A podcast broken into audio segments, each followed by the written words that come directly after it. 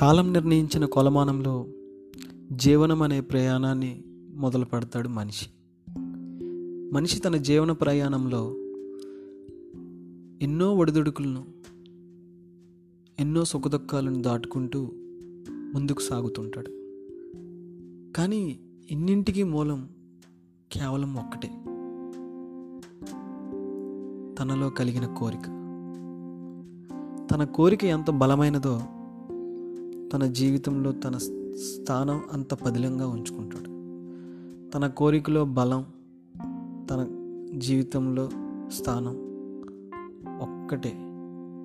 తన ప్రయత్నమే తనని గొప్ప స్థాయికి తీసుకెళ్తుంది.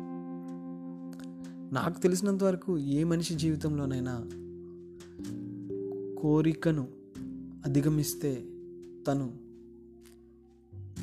తన జీవన సాఫల్యంలో సంతోషాన్ని పొందగలుగుతాడు. కోరికను పొందగలిగితే తను తన జీవితంలో సంతోషంలో బతుకుతున్నాననే అనే భావనలో బతికేస్తాడు.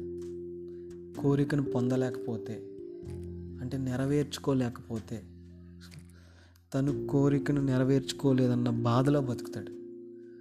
సో మనిషి అనేవాడికి కోరిక ఎంత బలీయంగా ఉంటుందంటే తన కోరికలను మీద తను సవారీ చేసినంత వరకు కూడా తను ఒక మాయలో జీవించేస్తుంటాడు.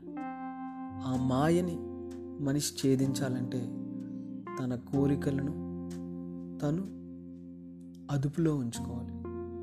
ఆ కోరికలకు రెక్కలు అనేవి ఉండకూడదు. ఏ క్షణాన నీ కోరికను నీవు ఛేదిస్తావో ఆ క్షణాన నీ జీవితంలో నువ్వు సుస్థిరమైన స్థానాన్ని ఏర్పరచుకుంటావు. మనిషి జీవితాన్ని నిర్దేశించేవి కోరికలు. జీవన గమనాన్ని శాసించేవి కోరికలు. మనిషికి కావాల్సింది ఏమిటి అన్నదానికన్నా మనిషిని ఆనందంగా ఉంచదగింది మాత్రం కోరికే. కావున నీ కోరికలను నీ అవసరార్థం కోసం మాత్రమే కోరుకో. అంతకు మించి నీ కోరికలను అత్యద్భుతాల కోసం కోరుకున్నావే అనుకో. నీ జీవితంలో కోరిక కోరికగానే మిగిలిపోతుంది తప్ప